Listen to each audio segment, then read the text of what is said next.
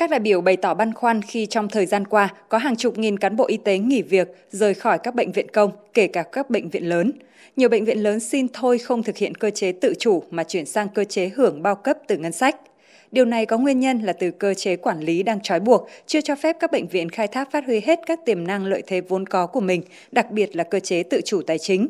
Chính vì vậy, đại biểu Trần Khánh Thu, đoàn Thái Bình và đại biểu Hoàng Văn Cường, đoàn thành phố Hà Nội đề nghị. Riêng lĩnh vực y tế từ năm 2012, Chính phủ ban hành Nghị định 85 về cơ chế hoạt động, cơ chế tài chính đối với đơn vị sự nghiệp y tế công lập và giá dịch vụ khám bệnh chữa bệnh của các cơ sở công lập. Tuy nhiên đến nay thì chưa có nghị định để thay thế. Về thực tế hiện nay, các cơ sở y tế công lập đang gặp khó khăn trong việc thực hiện tự chủ. Hiện trong dự thảo luật đã có một mục về tài chính trong hoạt động khám bệnh chữa bệnh. Tuy nhiên vẫn chưa có điều khoản quy định về những tự thực hiện tự chủ tại đơn vị y tế công lập như thế nào. Tôi đề nghị bổ sung thêm điều khoản quy định về tự chủ tài chính đối với đơn vị y tế công lập. Cần phải quy định rõ tự chủ là trao quyền cho các bệnh viện được tự quyết định trong hoạt động khám chữa bệnh, được quyền quyết định về tổ chức bộ máy và con người phù hợp với các hoạt động khám chữa bệnh của bệnh viện tự chủ trong quyết định những vấn đề về tài chính của bệnh viện, kể cả nguồn tài chính mà do ngân sách đầu tư. Cần quy định rõ những điều kiện để bệnh viện được thực hiện cơ chế tự chủ và xác định cấp độ tự chủ khác nhau để xác định cái quyền năng đi đi đôi với mức độ thực tự chủ mà bệnh viện đã đạt được. Về vấn đề này, đại biểu Nguyễn Lân Hiếu đoàn Bình Định tranh luận thêm. Tính đúng tính đủ thì theo tôi thì điều ấy là rất đúng, nhưng mà chúng ta cần phải có cái quy định là tính đúng tính đủ nhưng không làm tăng chi phí cho người dân mà mục tiêu là để cho các cơ sở bệnh viện tự chủ được. Thì ờ, chúng ta cần tính đủ chi phí khám chữa bệnh, số tiền bù ra sẽ là do ngân sách như khoản 4 điều 100 trong luật sửa đổi đã quy định rõ ràng. Và nên bổ sung là thêm cái nguồn tiền từ các quỹ bảo hiểm y tế khác nhau và phải có hiệu lực ngay sau luật ban hành, không nên đợi 5 năm nữa. Vì nếu 5 năm nữa mà bắt đầu tính đúng tính đủ mới có sự bù của ngân sách hay của bảo hiểm thì các bệnh viện chắc chắn sẽ không tự chủ được. Dự thảo luật khám bệnh chữa bệnh sửa đổi sau khi chỉnh lý có 12 chương và 121 điều, nhiều hơn 15 điều so với dự thảo trình Quốc hội tại kỳ họp thứ ba. Nhiều nội dung đã tương đối hoàn thiện, tuy nhiên còn một số nội dung cần tiếp tục tiếp thu, điều chỉnh. Cụ thể về quy định liên quan đến chính sách của nhà nước đối với hoạt động khám bệnh chữa bệnh, đại biểu Ca Nhiễu, đoàn Lâm Đồng và đại biểu Nguyễn Hữu Thông, đoàn Bình Thuận kiến nghị. Các nội dung quy định về chính sách của nhà nước đối với hoạt động khám chữa bệnh còn rất chung chung, thiếu các chính sách cụ thể đối với từng khu vực như khu vực công, khu vực tư nhân và khu vực nước ngoài, tức là nhân đạo và phi lợi nhuận. Trong khi đó, yêu cầu và chính sách để đầu tư phát triển lĩnh vực y tế ở các khu vực này là hoàn toàn khác nhau.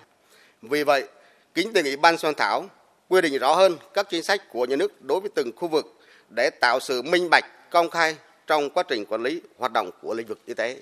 Phòng khám đa khoa khu vực nhà nước tại các khu vực có điều kiện kinh tế khó khăn, đặc biệt khó khăn vùng biên giới hải đảo mới được tổ chức giường lưu để theo dõi và điều trị bệnh nhưng tối đa không quá 72 giờ. Theo tôi là chưa phù hợp. Do đó, tôi đề nghị dự thảo luật nên quy định phòng khám đa khoa khu vực thuộc trung tâm y tế cấp huyện được tổ chức giường lưu và theo dõi điều trị người bệnh nhưng tối đa không quá 72 giờ để ờ, phù hợp với điều kiện thực tế hiện nay. Về chế độ chính sách cho người làm nghề khám bệnh chữa bệnh, đại biểu Nguyễn Văn An, đoàn Thái Bình đề nghị. Trong dự thảo luật Ờ, tại các cái quy định về quyền của người hành nghề từ điều 36 đến điều 40 ờ, của mục 4 chương 2 thì tôi chưa thấy thể hiện cái chính sách ưu đãi đặc biệt đối với cái người ờ, hành nghề. Thời gian qua có những cái tình trạng mà nhân viên y tế là xin nghỉ việc do đời sống khó khăn, thế rồi thì là những cái nguyên nhân khác. Do đó cần có một cái sự quan tâm đầu tư của nhà nước cả cả về vật chất lẫn tinh thần để cho các cái lực lượng này. Thế vì vậy thì tôi cũng đề nghị là à, bổ sung cái quy định trong dự thảo luật để cụ thể hóa cái chính sách đãi ngộ và đặc biệt à, đối với hành nghề. Bên cạnh đó, đại biểu Tạ Văn Hạ đoàn Quảng Nam cho rằng các quy định về cơ sở khám chữa bệnh công lập, xã hội hóa, giá dịch vụ, phân cấp chuyên môn, giấy phép hành nghề, khám chữa bệnh từ xa, dinh dưỡng trong khám chữa bệnh đều là những vấn đề mới nhưng vẫn chưa được làm rõ trong dự thảo luật. Chúng ta phân cấp là theo cái chuyên môn kỹ thuật, trong đó chúng ta phân làm 3 cấp, cấp ban đầu, và cấp cơ bản và cấp chuyên sâu. Tôi cũng đồng ý với phương án và giải trình và tôi cũng ủng hộ cái việc là phân cấp theo ba cái cấp như thế này. Thế nhưng mà trong quy định chúng ta phải làm rõ cái mối quan hệ giữa các cấp bệnh viện như thế nào. Từ cái cấp ban đầu lên cấp cơ bản rồi lên cấp chuyên sâu là làm sao. Quan hệ giữa các đơn vị, các cái cơ sở khám chữa bệnh công và các cơ sở khám chữa bệnh tư trong phân cấp như nào. Chính sách của nhà nước đối với từng cấp này cụ thể ra làm sao? Trong một cơ sở khám chữa bệnh thì có thể có cả ba cái cấp này không? Hay là từng cấp riêng biệt?